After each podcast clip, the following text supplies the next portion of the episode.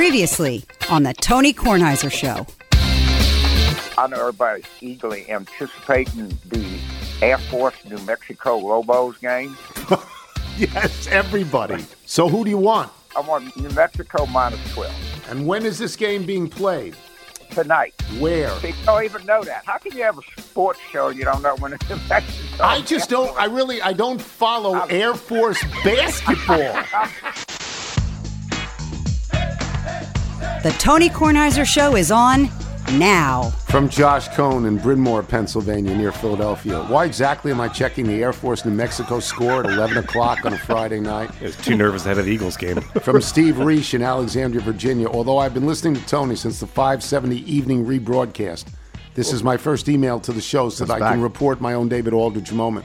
I was listening to Friday's show as on, I was on my way to see my first New Mexico home game since I moved to D C thirty-five years ago. Imagine my surprise when Carville dropped Air Force versus New Mexico as his blue plate two times pick. I said to myself, I know that game. As the game progressed, I found myself more concerned about whether the Lobos would cover than about the game itself. Yes, the Lobos are now coached by Richard Pitino, and Jamal Mashburn Junior is an exciting talent. But damn it, this was a blue plate two times pick. As the clock ticked down and the Falcons kept fouling, my hopes rose. But sadly, the Lobos' seventeen to eight run in the last five twenty-seven was too little too late, and they wound up winning by only eight. My only consolation was that I got to be a witness to history, seeing Carville's first blue plate loss of the season. That was, wasn't it? It was, yes. He was twenty at, he had gone twenty and oh, not twenty different bets. Now he's twenty and two as he lost that game. You know, I, I think got on that game early was Ari Melber. yeah. I think, he, was, he, I think yes. he got on that game. Oh, by the way, I should thank, I never properly thanked uh, Terry Gans was the little that sent us in that audio clip. Oh, that's so very nice. Thank you, Terry. From Joseph O'Hara in Oakland, California, but always of Norfolk, Virginia, on the March third, twenty twenty-one show. You all started it out by reading my email about how I ran over a stop sign and my sister was the one who's teaching me how to drive. Michael, upon listening to the story, went on to say, coolest sister ever. She definitely was. I'm thankful that you all read this email on air and to hear it again and again as my sister unexpectedly passed away at the beginning of January.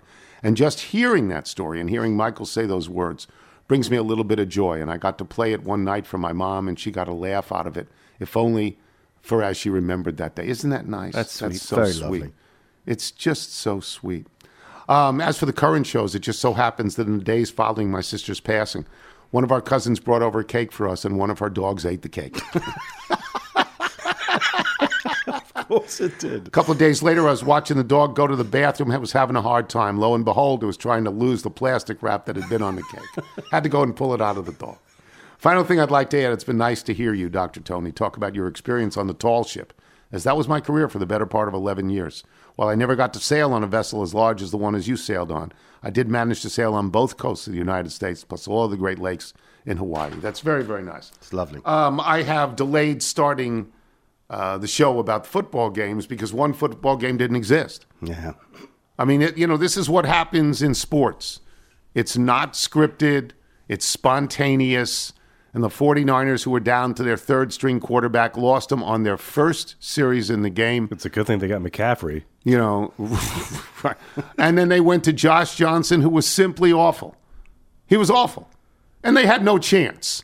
The only chance they had was if their defense could win the game. And in the Eagles, their their first drive was lovely. Went right down the field, the Eagles. In their most important drive, the drive that made the game fourteen seven, the 49ers defense did everything it could, and they kept getting called for penalties on third downs and, and things like that. And the, the other unsatisfying part of that game is the first touchdown that the Eagles got helped along fourth and three. by a fourth down pass, and it's it's not it's, good. Yeah, it's incomplete. It's not good. Where are the people on the 49ers looking at the replay? Well, here's the problem. There was no replay. Where's New York? Yeah, where's New York on that? Where's New York? I mean... Because they went to commercial break, right? There was time. It wasn't... Well, maybe it wasn't. Maybe no, it was and you're getting no, hand right. signals by a receiver who knows that it wasn't oh, a catch. San yeah. Francisco got hosed. Yeah. And they got hosed repeatedly through the game. Should they have won? No, they no. had no chance. They had no chance of winning. And I say this as someone who picked them. They had once once Purdy went out, they had no... They, what are you going to... You're down to your th- third-string quarterback. Now you have a fourth-string quarterback. There's thirty-two teams in the league. A fourth-string quarterback means that there's one hundred guys ahead of him. And Josh Johnson was in Washington for an hour and a half. He's, it's like watching uh, no Waterboy. Bobby Boucher got to that quarterback. He's just no good. Yeah. So that game doesn't matter. The other game was a was a good game. It's decided on a roughing the passer call. Um, Wilbon will tell you, he'll talk all the time about pretty boy quarterbacks, which is his code for Tom Brady and maybe Aaron Rodgers. Because he doesn't like Tom Brady. He concedes how great Tom Brady is, but doesn't like Tom Brady. Well, Patrick Mahomes is a pretty boy quarterback at this point in his career. I think that's a roughing call. I think that's a fair call. But I also think that Patrick Mahomes gets the benefit of calls that other people don't get. Josh Allen, for example, big, strong guy, Josh Allen, gets hit pretty hard. Now, this is what happened with Roethlisberger and Cam Newton all the time. They got hit pretty hard, and they didn't get the benefit of calls, even though they were star quarterbacks.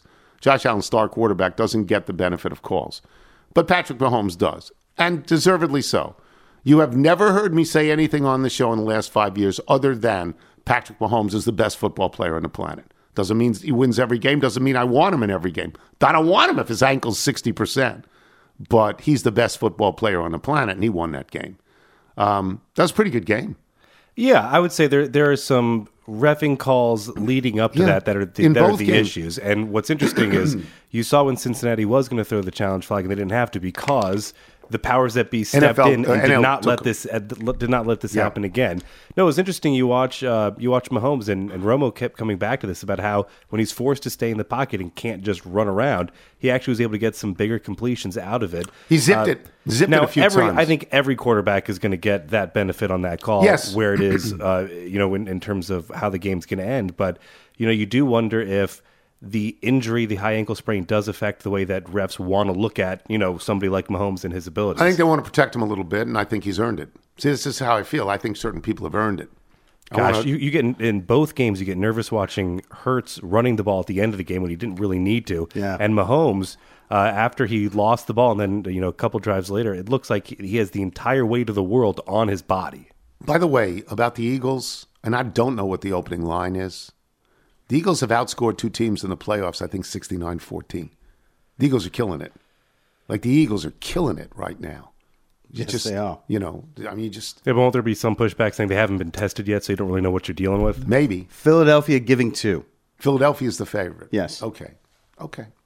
It surprises me a little bit because Mahomes' ankle will be better by then. Yeah. And the A F C is deeper than the N F C, but we'll see. I wanted to talk about the tennis, just briefly. I'm not going to tell you who won because it, it's over. The Australian Open. Djokovic won. I don't know. In the in the women's draw, I don't even know who won the women's. Uh, uh, Arena Sabalenka won. And she's won a major. That's no, her first? For, she'd never been to a finals before. She'd okay. been to the semifinals a number of times, but this is a okay. first trip. But we don't win. We yeah. don't know. Okay. I'm just going to say this about Djokovic. Is this his tenth Australian Open? I believe so, yes. So when you stand around and you say that Djokovic is the best player ever because he's now tied Rafael Nadal for twenty-two majors won. When you make this argument, as many people will do for Djokovic, I want you to just consider this. He's got ten Australian Opens. That means he's got twelve other majors. twelve. Nadal's got how many French Opens? fourteen? Yeah, I'd have to check that. Nadal's got, let's say, I think it's fourteen French Opens, loading up on the French, because best clay court player of all time. That means he's got eight others. How many does Federer have? Federer's got twenty. Yes, I believe twenty. What's his best one? His best one was Wimbledon. How many?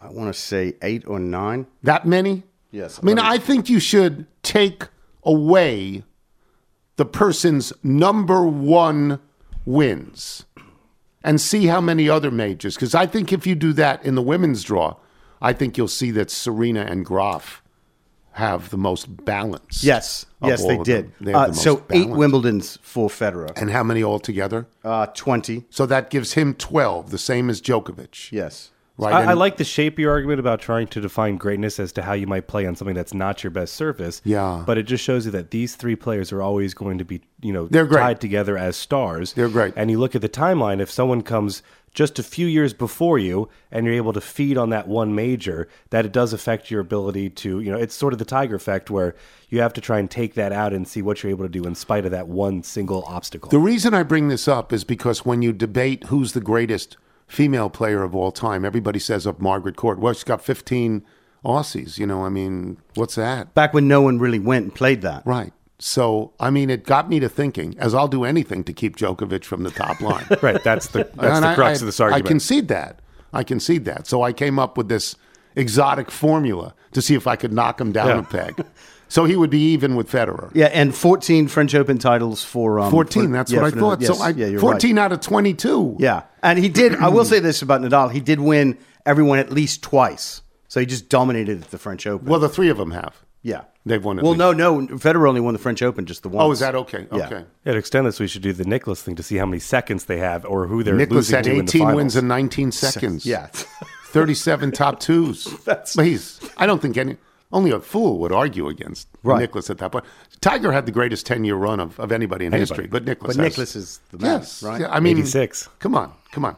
So, uh, on a personal note, I drove to Delaware on Saturday morning, and I drove back yesterday. Very worried about my leg. Uh, stopped extra times on each trip to walk the dog around the parking lots of Royal Farms. You know, which is one of the things Royal Farms are good at. They're large. Yes. And you can walk a dog around a parking lot just so that you can get enough steps in that you feel now, that... Now, do, do you go to different Royal Farms every trip, or, do, or have you marked your territory that you want to visit the same one same at this two. One, one spot on the highway? Same two. The, the one, as you're going out to the beach, the first one on four oh four on the right-hand side, so five miles side, in, yeah. and then the the one at the end of the first little town, the first little town, which is Greenwood. Okay, before Ellendale. Yeah, right on the right-hand side as well. And I I do that, yeah. And then I cross over coming back. and I, you know, which well, is, you don't want to go across traffic. Well, you, what happens is it, it wastes a lot of time because you've got to wait for a long light to get onto the other side. But I'm happy to do it. Um, I was, you know, I walked and I was very worried yesterday, but the second half of the trip was totally stable. So I was fine. You know what was interesting? And this is a function of age. So I'm an old man. Um, there is, not only is there a physical component to my driving now because of my leg and my back, but there is a mental component to this. There is stress when you're driving and there are other people in the car and an animal is in the car and people are going, even on one-lane roads, seventy-five and eighty miles an hour and pulling out and passing you. You have to maintain... Uh, a real sense of focus. It's not the longest drive in the world, but what happened to me at my age, I was so whipped when I got back physically and, you know, I would say mentally, mentally because trained. Of, yeah. that I took a nap for two hours. You know, I, I just couldn't have gotten out and gone to the golf course. Now, you I are out of practice. It's not like you've That's been doing right. this every... It's not like the summer season you're doing this every other week. No. And you haven't really done any big drives recently. No. But been this, afraid. Been this, uh, too much this pain. Ages you. I'm a little worried about this. What? No, like I, I, I know the feeling. Nap? I know the feeling you're I'm describing. I'm seventy-four. Throw, throw a couple car seats in the back and see how it feels to drive across the Bay Bridge and around the t- bend. That, on the, yeah, on that must be tough. But at your age, you can do it. Now you just tune them out. I kept. I, all I did was try to call Charlie Steiner all weekend and find out when is it time to go. You didn't call up the local E S P N affiliate to complain about programming. I did not. I did not. Um, Charlie though. Charlie's younger than I by a year. Charlie loves what he does. I love what I do, too, but, you know, you worry. What else did I have? I don't think I had... Oh, my tooth fell out last night, but that's a story for another day. I was eating and my tooth fell out. Did you put it under the pillow? No, I put it in a plastic bag to bring to the dentist to show the dentist what happened. I can't locate where it is. It's not in the front. Hmm. I don't know where it is. So I make an enchilada soup last night. I drive over to Tony's house to drop him off a deli container of soup. Lovely. Lights are off everywhere. I see Tony and Carol sitting down to what looked like a beautiful...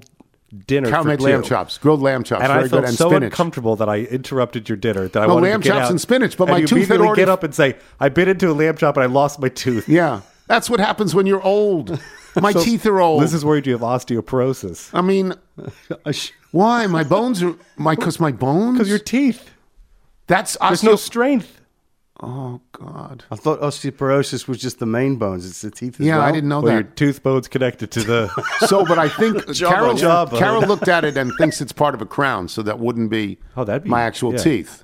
That would be false teeth. So you get a we'll call. See. I'm going to find out tomorrow. I'm going to go Dino? see Dino yeah. tomorrow. Well, I got Dino news too, but that saves for another day.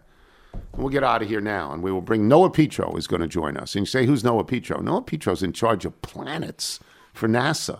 We're going to talk about this comet that's going to come and kill us within the next two days. I'm Tony Kornheiser. check out our new N B A show, Beyond the Arc, part of the C B S Sports Podcast Network, where you can find me, John Gonzalez, N B A insider Bill Ryder, and Ashley Nicole Moss five days a week talking all things N B A. Whether you're looking for insightful discussions, upbeat commentary, breaking news, interviews, or coverage of all the biggest stories in the N B A, our new show is the place to be five days a week. Download and follow Beyond the Arc on Apple Podcasts, Spotify, and wherever you get your favorite podcasts. This is the Tony Kornheiser Show. This is from Jeremy Wilko. Jeremy has sent us music before. It's bluegrass music from his home in Asheville, North Carolina, where Arch goes all the time. He's got a house there. These are a couple of unreleased tunes from a new album that Jeremy has coming out at the end of February. And, you know, there's a Kickstarter available for people who'd like to contribute to pre-order the album. You can do that on his Facebook or Instagram page of Jeremy Rilko, R I L K O. This is called Back to the Country, and it plays in Noah Petro. And you're going to say, who's Noah Petro? Well, Noah Petro is our NASA expert. He is the planetary specialist, which I guess means that at some point they're going to try and send him to another planet. The planetary specialist for NASA. And so let's get to... I learned about a comet uh, being able to be seen. I learned about this about a week ago. There was a story in the Post. Noah, can you explain what is this comet and why is it so important? Sure. Um, this comet goes by the rather esoteric name of C twenty twenty-two E three Z T F. And oh, sure, that? Everybody knows that one. Sure. Old, what we, like, we, we like to call it old Z T F for short. Okay. But what that means is that comet, the two thousand twenty-two number, it was discovered last year. So this is a relative new comet that we only learned about last year. What makes this so special, at least to me, what I think is so special about it is that based on its orbit, what we know, what we've been able to observe over the last year, is that it last flew by the Earth fifty thousand years ago and will probably never come back into the inner solar system again. So this is our one chance with this flyby that's happening effectively now to observe it, learn about it, and then it's gone. So, you, and you they, expect us to believe this?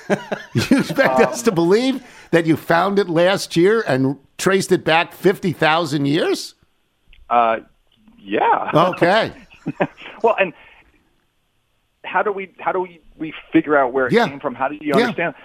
By watching it over almost a year now, you can see how it comes into the sun, how it's how fast it's going. It is going right now ninety times a speeding bullet, ninety kilometers per second. It is going incredibly fast. And so based on that fact, it's going very fast. It's coming into the sun. We can trace it back. Okay, where did it come from? It's come from what we like to call the Oort cloud, out beyond Pluto, this area of our solar system that is home to weird objects like this. Okay. And so it is flying in incredibly fast, will fly by the sun, and zip on out, and basically achieve a speed that will potentially send it out of the solar system forever. Could you just, for those of us who are stupid like me... Could you just tell us what a comet is, for example? How is a comet different from a shooting star or from a planet, or what is a comet? Okay, so a comet, you've talked about in the past how in parking lots come late March, April, May, there are these piles of dirt and snow yeah. in parking lots. Right. That's a comet. A comet is an aggregation of ice, of volatiles, and of dirt, effectively. Now, that dirt comes from all corners of the solar system, so it's very important dirt. But effectively, comets are either icy snowballs, dirty snowballs, or snowy dirt balls, which is another name for Eagles fans. So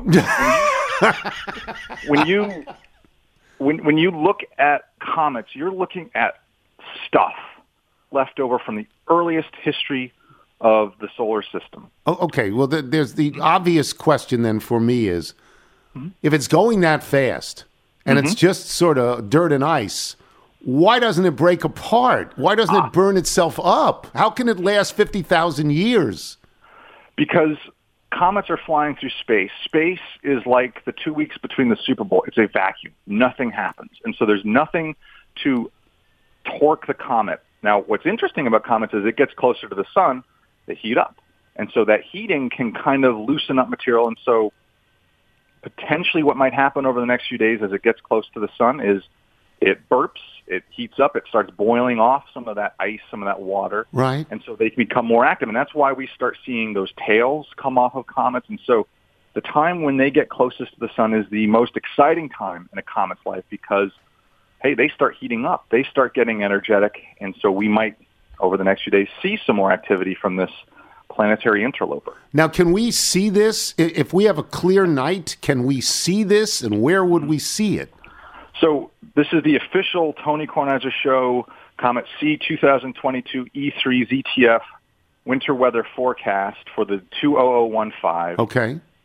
It's very hard to see with streetlights, oh. with any light pollution. So I know you're very active in getting your streetlights turned back on, but unfortunately those are the things that are going to make seeing this comet incredibly hard. If you have binoculars, you want to look to the North Star, which is at the you know, end of the, the Big Dipper, and just below that, you might, with binoculars on a clear night, I know we haven't had that many clear nights in the D C area recently, you might be able to see it. It can be faintly visible to the naked eye if you're in a place that's very, very dark. So right. I don't know if Rehoboth is better, no, uh... but for the next week is going to be the time to try to see it. In the next few days, it will be getting as close to the sun and Earth um, uh, that um, that that it will be for the rest of its life. So this is the time right now uh, to to try to go out and see it.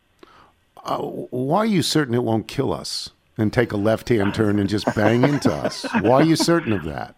Well, it, it did have the Eagles winning because it's a green comet, so I think it's it's not going to do anything until after the Super Bowl. No, you know, again, its orbit is very well known right now. It will not get any closer to the Earth than about thirty-two million kilometers, so many, many millions of miles from the Earth.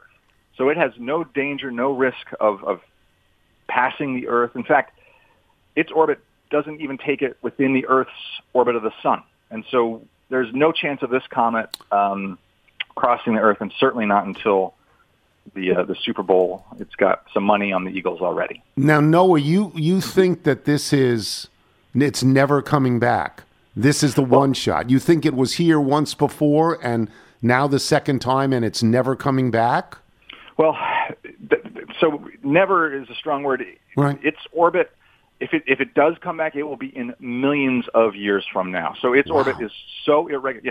Do you remember a couple years ago, NASA announced the discovery of this object that we thought came from a different solar system? Its orbit was so bizarre that it sort of passed through our solar system on the way to another. To another. Yeah, and so this comet could become a similarly just get kicked out into the rest of the solar system, uh, into the rest of the universe, and out of ours. Its orbit is so bizarre, particularly relative to other comets.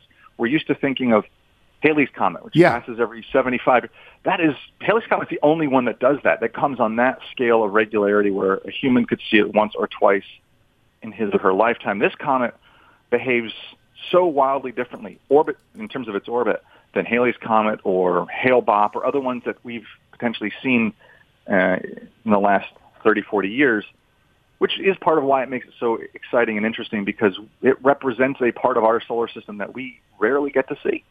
Yeah, I just, the, the thing I've always wondered about is because you always grow up with Halley's Comet. I mean, it's been uh-huh. in my lifetime, and it's been in everybody's lifetime who's listening. Um, but I wondered if Halley's Comet gets too much credit, because we tend to think of comets as a result of that as yep. having regularity. And what you're saying is they don't really have regularity. Well, they do have regularity, but it may not be on human lifetimes. Right, you know? Okay. And so um, we, the comets are these amazing objects because, you know, I, I, if you remember Hale-Bopp from the mid nineties, I mean, oh my goodness, it was this amazing show in the sky yeah. Halley's Comet has had over history, going back to, you know, prehistory. These visits that have, you know, captivated humans and prehumans. But we get these interlopers, this particular kind of comet that is the one shot. It is the one chance for us to study it before it zips off and goes to its next appointment. And so when we have these opportunities to see comets, again, every comet is slightly unique. And every time we see one, we learn a little bit more. Oh, okay, this one surprises us because it behaves this way. Studying comets, studying the planets, the rest of the solar system is, I like to think of it as like watching a sport where you don't know the rules. And so every time you watch one, you see one, you, okay, you appreciate a rule differently. I mean, yesterday we got a master class in roughing, uh, and, and don't push the quarterback down when he's out of bounds. These comics tell us how they behave, and that gives us a rule book of how objects in the solar system and indeed in the rest of the universe behave. And so that's why this one is so particularly exciting. And this is visible. You're talking about the visibility in D C, but it's going to be visible all over the country at some point, or is it not? All over the world. And so, all over, okay. Yeah, and so, but the, the, again, the best places are the ones that are darkest. Right. So away from streetlights, away from urban light pollution, um, and you look towards the North Star, the Big Dipper. And if you've got binoculars, that helps, especially if you have an area that might have a little bit of light pollution. And, of course, it just has to be clear, which, again, in our area hasn't been well, we'll for the see. last two nights. Noah, thank you so much. I mean, uh, I, most of the people listening are just going, whoa, I didn't even know this was going on. So now they do. And then it's a, a respite from the football. Thank you, Noah. My pleasure. Anytime. Thanks. Noah Petro, boys and girls. We'll take a break. We'll go back to real sports. We'll have Barry Svrluga when we return. I'm Tony Kornheiser. You're listening to The Tony Kornheiser Show. Once again, banjos are so cool.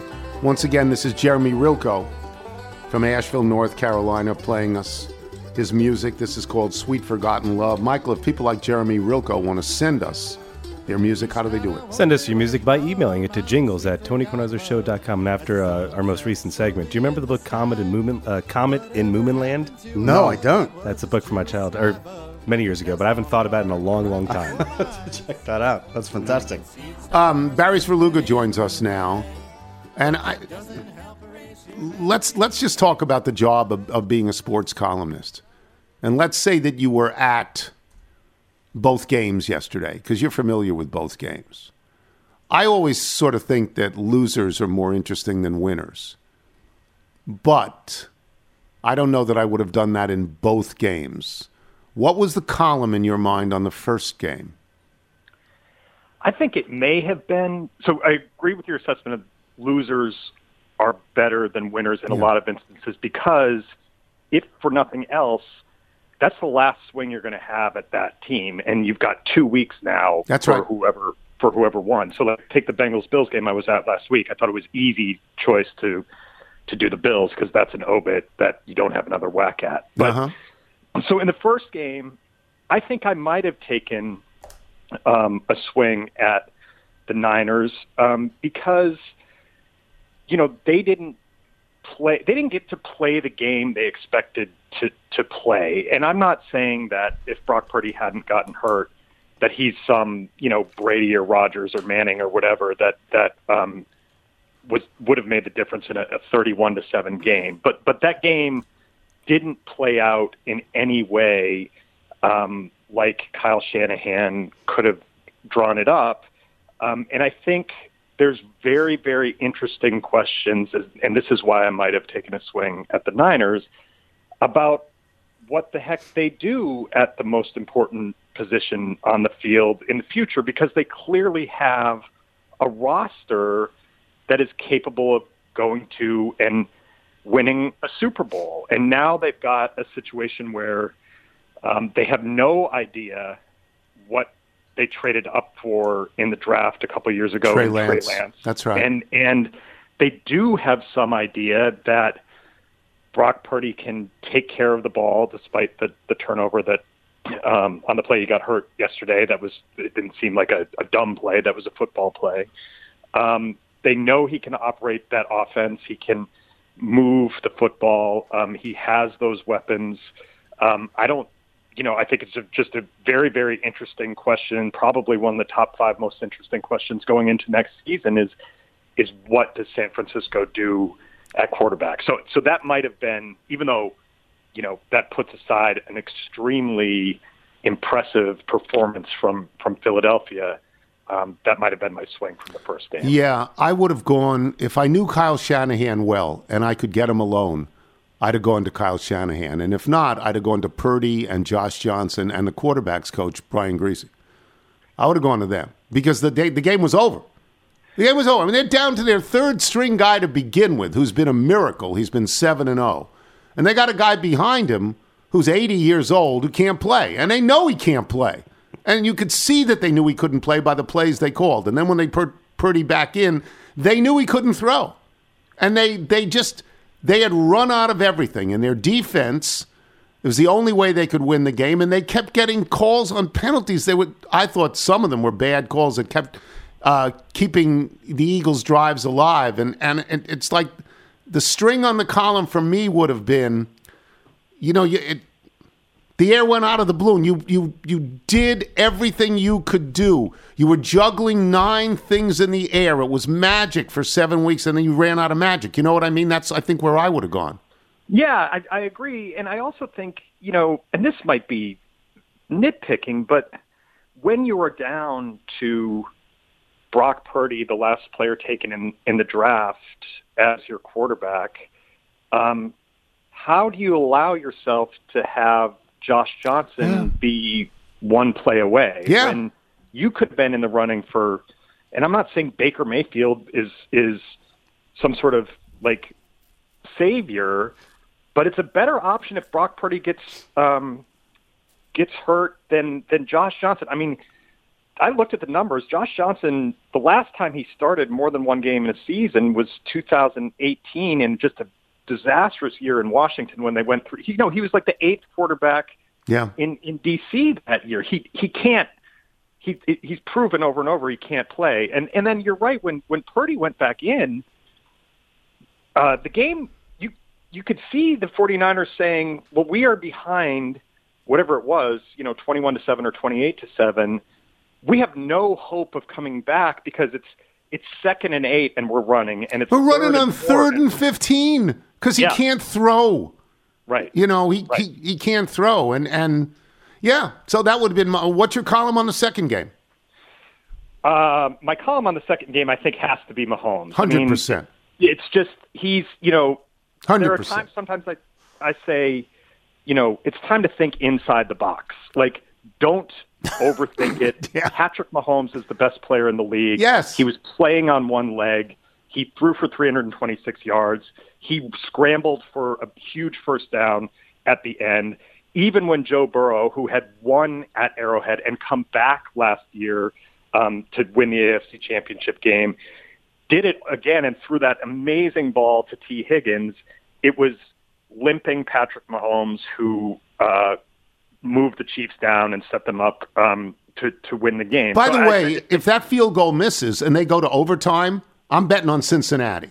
I mean, that's just, dis- it's me. I don't, yeah, I don't disagree with that at all. And and that, you talk about the penalties from the first game. Yeah. I mean, if you're a columnist in Cincinnati this oh, morning, yeah. um, you're dying about the, the penalties and and that last penalty um, that made it a forty-five-yard field goal rather than a. Did you a, not? A, did you not think that? I thought that was legitimate penalty. Look, I think Patrick Mahomes is in the class of protected quarterbacks that he has earned.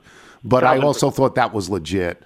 A thousand percent. You can't do it. He was out that's, of bounds. Right. He was he was that's out of bounds, and that's right. that's a that's a difference making, a championship making play. But Mahomes, you know, don't take your eye off the ball there. He's the star. He's the stud. He's the story. Like that's that's what you go with. Yeah. So if you're if you do the losers, what the the the wrong. Here's the mistake. If you end up doing a Cincinnati column and you basically say, well, we had this really good chance and it was sort of not to be, and we've done it before, and maybe we shouldn't have talked about Burrowhead Stadium. And it just sounds whiny. It just sounds whiny because they're really good, and they're going to come back. And the other guy, all week the drama is what percent of Mahomes is going to be out there, and can he get them to the Super Bowl, right? It, that he's the only column. He's the only column, unless you're unless you're working for the Cincinnati Enquirer. Yeah, and well, and I think that Um, the interesting thing about it, and I did think all week, like, how can you handicap this game when you don't know how handicapped Mahomes will be? Yeah. And I think the answer ended up, and one reason that, that this would be the column was he was significantly hampered. You could tell yes. that he was limited. He didn't have the burst. He could not push off. There were some throws that were affected. But when you look at his stat line at the end of the, at the end of the night, you know, he is um, twenty-nine of forty-three with no interceptions and three hundred twenty-six yards. Like like he put up Patrick Mahomes like numbers without a Patrick Mahomes-like body. Um, and that is just, you know, when when stars will themselves into star-like performances when they're when they're not at one hundred percent, I mean, that's a walking, living, breathing column that falls into your lap. Yeah, I, I, I totally agree. I mean, I think I think that that's what you have to write. Um, the first game, you just there's nothing there. I mean, there was just nothing there. The game was taken away from you by what happened to Purdy. You don't have a chance with it. The second game is a little bit better. I was curious. Um, it, it, it apparently Philadelphia, and it's two weeks away, but Philadelphia opens up as a two-point favorite. Um, uh, Philadelphia looks very good, and they had a wonderful year. And when Jalen Hurts was their quarterback, I think they're like at this point fifteen and one or something like that, with Jalen Hurts as their quarterback. But the other guy is the best player on the planet. like, Amazing. Yeah, he's the best player on the planet. You know, and you can...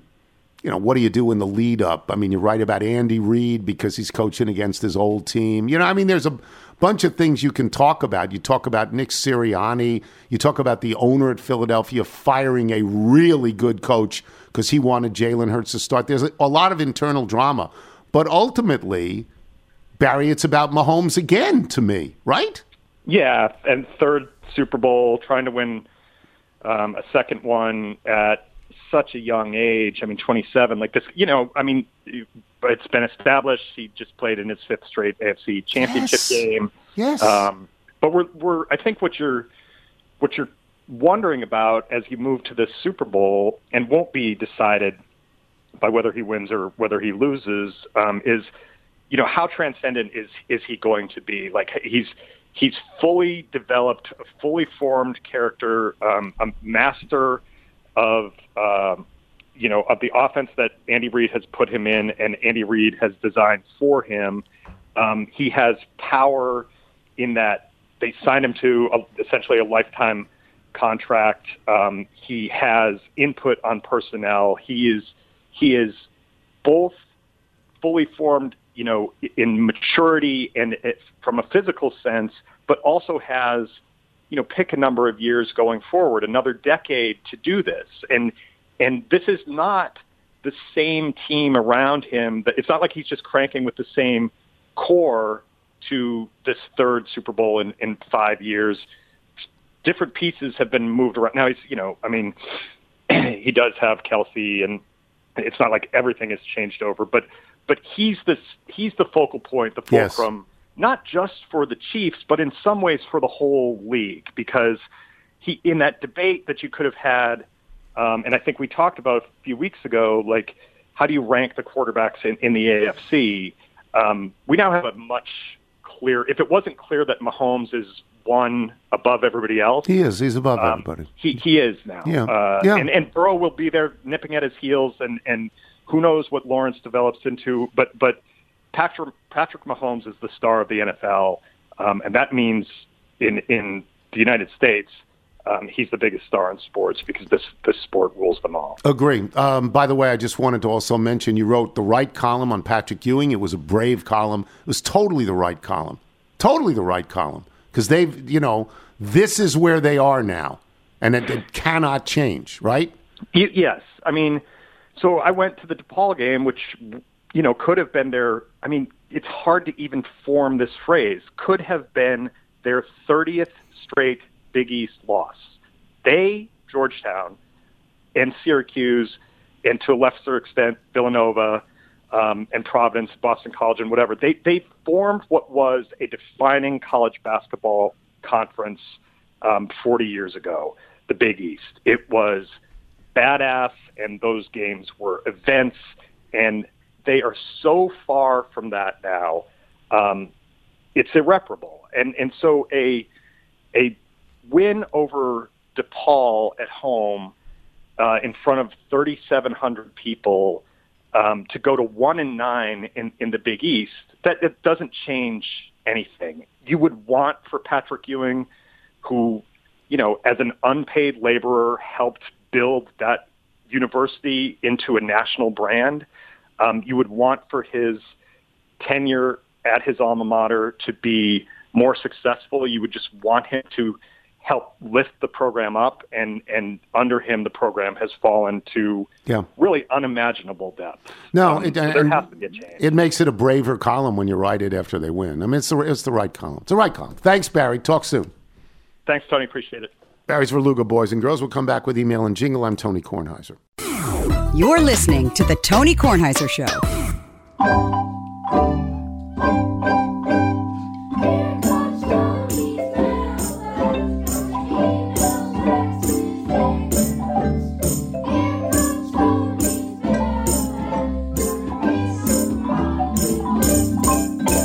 This is sent to us by Joe Ferrand in Orlando, Florida, who writes, I'm an elementary school music teacher at Spring Lake Elementary in Orlando, in the Orlando area. After years of listening to various renditions of your mailbag jingle, I finally decided to record my own with my students. This is our special performing group at Spring Lake called Sonidos. These twenty-three fourth and fifth graders learned your jingle and accompanying instrument parts in thirty minutes. We hope you enjoy it, and we would love to be the official elementary school music ensemble of the Tony Kornheiser Show. You need to turn up the xylophone. Done, yeah. You don't get a xylophone all that often, do you? Yeah, it's fantastic. You don't get it. The yeah. X Y. Nigel, you want to do the Bethesda Bagel ad? Yes, uh, Monday means bagel sandwiches. Good. We got them uh, from Bethesda Bagels. You'll love them as well. Uh, just go to Bethesda Bagels dot com for the location in the D C area nearest you. Then pop on in and you'll be thrilled. And before we get to the mailbag, let me just say I used to hurry a lot. I used to worry a lot. I used to stay out till the break of day. Oh, that didn't get it. It was high time I quit it. I just couldn't carry on that way. I did some damage. I know it's true. Didn't know I was so lonely till I found you. You can go the distance. We'll find out in the long run. Those are the Eagles, kids. Thanks to our guest today, Noah Petro from NASA. Actually from NASA. It's not made up. He's a real guy. And Barry Svrluga. Thanks to our sponsors, HelloFresh and Books. And remember, you can listen to us on Apple Podcasts, Spotify, Google Play, and Odyssey. If you get the show through Apple Podcasts, please leave us a review. From Dan in New York. Not Dan Byrne, Dan, but it's about Dan Byrne. This is from Dan Oshinsky. During your interview with the great Dan Byrne, he never actually answered your question about which movies he's written for. So let me allow so allow me to mention among Dan's fine songwriting credits his work on the two thousand seven biopic parody Walk Hard, featuring John C. Reilly. Byrne's Dylan ripoff Royal Jelly, featuring the opening line, mailboxes drip like lampposts in the twisted birth canal of the Coliseum, is particularly brilliant. His co-writer on many of those Walk Hard tracks, Adam Viola, who you'd better know as the co-writer and real-life lead singer of Erie, P A's own The Oneaters on That Thing You Do. And here's one more just to prove that the Dan Byrne Sonic universe is somehow deeply connected to your show. Viola's co-writer on That Thing You Do was the late Adam Schlesinger, the bassist for the Fountains of Wayne. Among Schlesinger's most underrated work for that band, the song ninety-two Subaru, about a delusional man whose friends try to talk him out of buying a used Subaru. John Holt in Chester, Virginia, I wrote a really clever, smart, and timely email, but then my dog ate it. Chip Robinson in Mount Pleasant, South Carolina, I've waited patiently, but I believe I have the winner in the What My Dog Ate game. Um, our former rescue lab, Simon, was as gentle and quiet a dog as you've ever met until left alone. Simon had the worst separation anxiety I've ever encountered. For his safety, we kenneled him while gone. He would bite and bend the metal bars until he could smash the locked door open and get out. After trying two to three different models of kennels, we decided to just put him in the fenced backyard while gone. As it turned out, the fence, four to six feet high, depending on where you were in the yard, wasn't able to contain our sweet Simon. So we added one of those invisible fences inside the wooden fence in the sure. hope that its mild shock would deter Simon from scrambling over the fence while we were away, and indeed it did. Thus confined to the backyard, Simon took out his anxiety on the house itself. The dog ate four rows, about three to four feet long each, of siding off the house, and ate the Tyvek wrap under the siding so that when we came home, the bare plywood of our home's exterior wall was exposed. I've enjoyed all the other dog stories, but Simon says, beat that. From Leslie Thomas from Hillsborough, North Carolina. My neighbor's dog comes over to our house for play dates with our dogs. When I am watching baseball, Blue, for Blue Devil, will mar- bark when the pitcher pitches. I think she's calling balls and strikes. From Rupesh Sharma, our old friend from Lebanon, Ohio. I love Rupesh. Haven't sent you a message in a long time. Wanted to let you know that I'm on episode number forty-eight of Chuck and Roxy. And, and to which the response is, who the F are Chuck and Roxy? From Andrew Vogelin, Spokane, Washington. While I always get a little giddy every time an email of mine gets read on the show, I wanted to issue a small correction on my email regarding betting with Carville. The number I said you would have made was five hundred twenty-four million dollars, not one thousand dollars, an easy yet substantial mistake to make. Oh. This is based on a starting bet of five hundred dollars, as well as the assumption that you get even money on all your bets, and you find a sportsbook that is willing to let you lay down as much as two hundred sixty million dollars on a single bet, perhaps knowing you've already won your previous nineteen bets. A tall order to be sure, and five hundred dollars to start gambling is not an insignificant amount of money to many. So if you're interested in only making five hundred twenty-four thousand dollars, by doubling your bet with Carville every time, you need to begin with only fifty cents, an achievable starting position for any of the degenerates who listen to this fine show. Most unfortunately, I've not been betting with Carville and have thus not achieved generational wealth this year, maybe next year. But would you have put it all down on the Lobos? Would you yeah, have had you to let, let it, it ride? Uh, if you let it ride, on yeah, a double that... blue plate special. From Jim in Lutherville, four words for you, Tony. Talenti, double chalk, double dark chocolate. Three more words. You are welcome. That's ice cream? We yeah, think? You're going out there today, aren't you? Talenti. Talenti, yeah. You'll... Is it ice cream or gelato? It's ice cream. I think they might have some gelato. gelato. Oh, is it gelato? Gelato is, is too icy for me. Okay. You know, I'm not a gelato guy. Too icy. Let's unpack this a I mean, little bit. It doesn't have a, a milk component. Okay. That's what I mean. It's like all ice to me. Uh, from Damon in Seattle, Washington. On a recent episode, you mentioned Hugh Jackman amongst your favorite Broadway performances. I said it was my favorite completely in The Boy from Oz, Hugh Jackman. That's fifteen, twenty years ago. I was in New York City for the U S Open in August. I was fortunate to see you in The Music Man. He's a terrific film actor, but his theater performance was even better. I assume he'll do another Broadway show at some point. He's a must-see on stage. So you have to realize this. He plays in musicals. Yeah. Like, he's not Wolverine. No, he's a... Fa- I mean, that's yeah, not he's what a Fontool he does. Player. Yeah. Yes. He's Willie Mays. he really he, he can do everything. But I think that yeah. ability to capture that character is why he can be so big on the stage. Yeah. Oh, the Wolverine yeah. thing. Yeah, yeah. He knows how to do that. From Josh Barber. Since you mentioned you've been inundated with emails about dogs eating foreign objects, I wanted to share my experience when I was working at a fish store. A fish store in West Hartford, Connecticut, as a seventeen-year-old. Hmm. A mother and son came running in, hastily speaking panic Spanish and presenting a Tupperware container with concern written on their faces. I opened it to find a chubby goldfish with a rag- rather large pebble stuck deep in its mouth. Goldfish are known to graze the bottom of their tanks looking for food, and this one must have mistakenly gobbled up an entire pebble. It was not coming out on its own. I thought for a moment, grabbed a nearby paperclip, fastened it into a hook, scooped the fish into my palm, and was able to pry the pebble out of the goldfish's mouth. They were overjoyed, tried to pay me. I refused. While this might not be at the level of gallantry that is bestowed upon the athletes of the Patriot League, I'd like to think it counted for something. Yes, it does. If you're out on your bike tonight, everyone, as always, do wear white. Expired. Expired. Expired. Thanks, Aunt Bonnie. I'm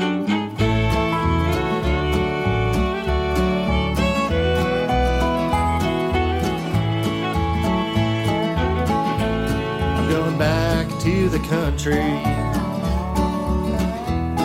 where the world turns a little slow, giving up on the city life, and always trying to earn more. Left my love down on Broadway, closing down all the bars. Now I spend my time staring out at all the stars. But tonight has got me wondering if her love was really true. So tonight I'll dream of the city and you.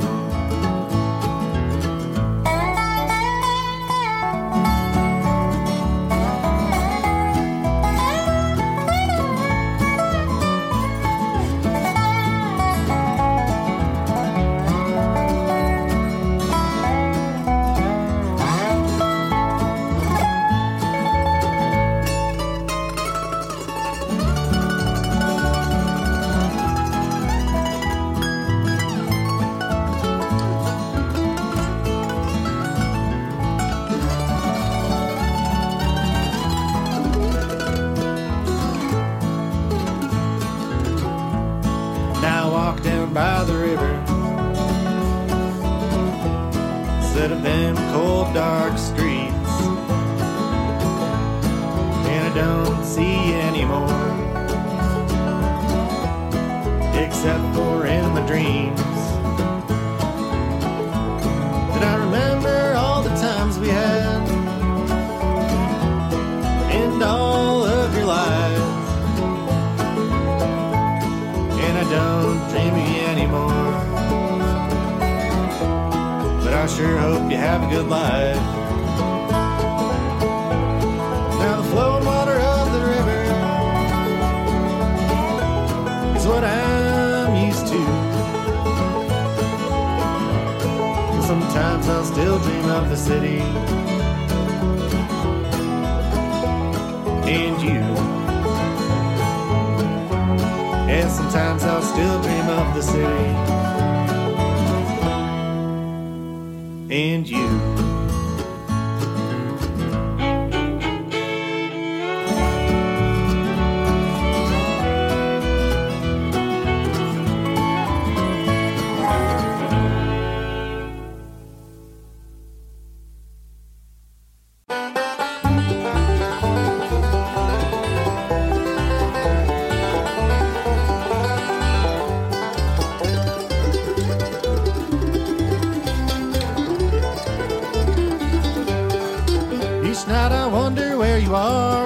We forgot love as the sun sets slowly in the sky.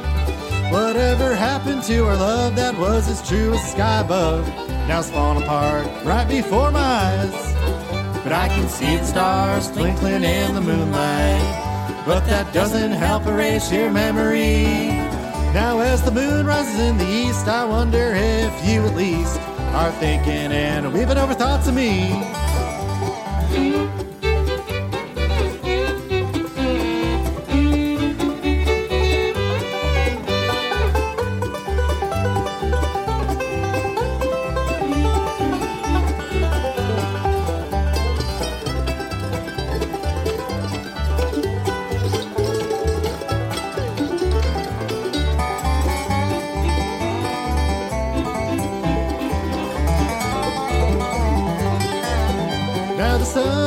Shine, and this poor heart of mine can't stand the thought of being without you. And the clouds won't burn away from the valley that you made, that once was filled up with our love. But I can see the stars twinkling in the moonlight, but that doesn't help erase your memory. Now as the moon rises in the east, I wonder if you at least are thinking and are weeping over thoughts of me.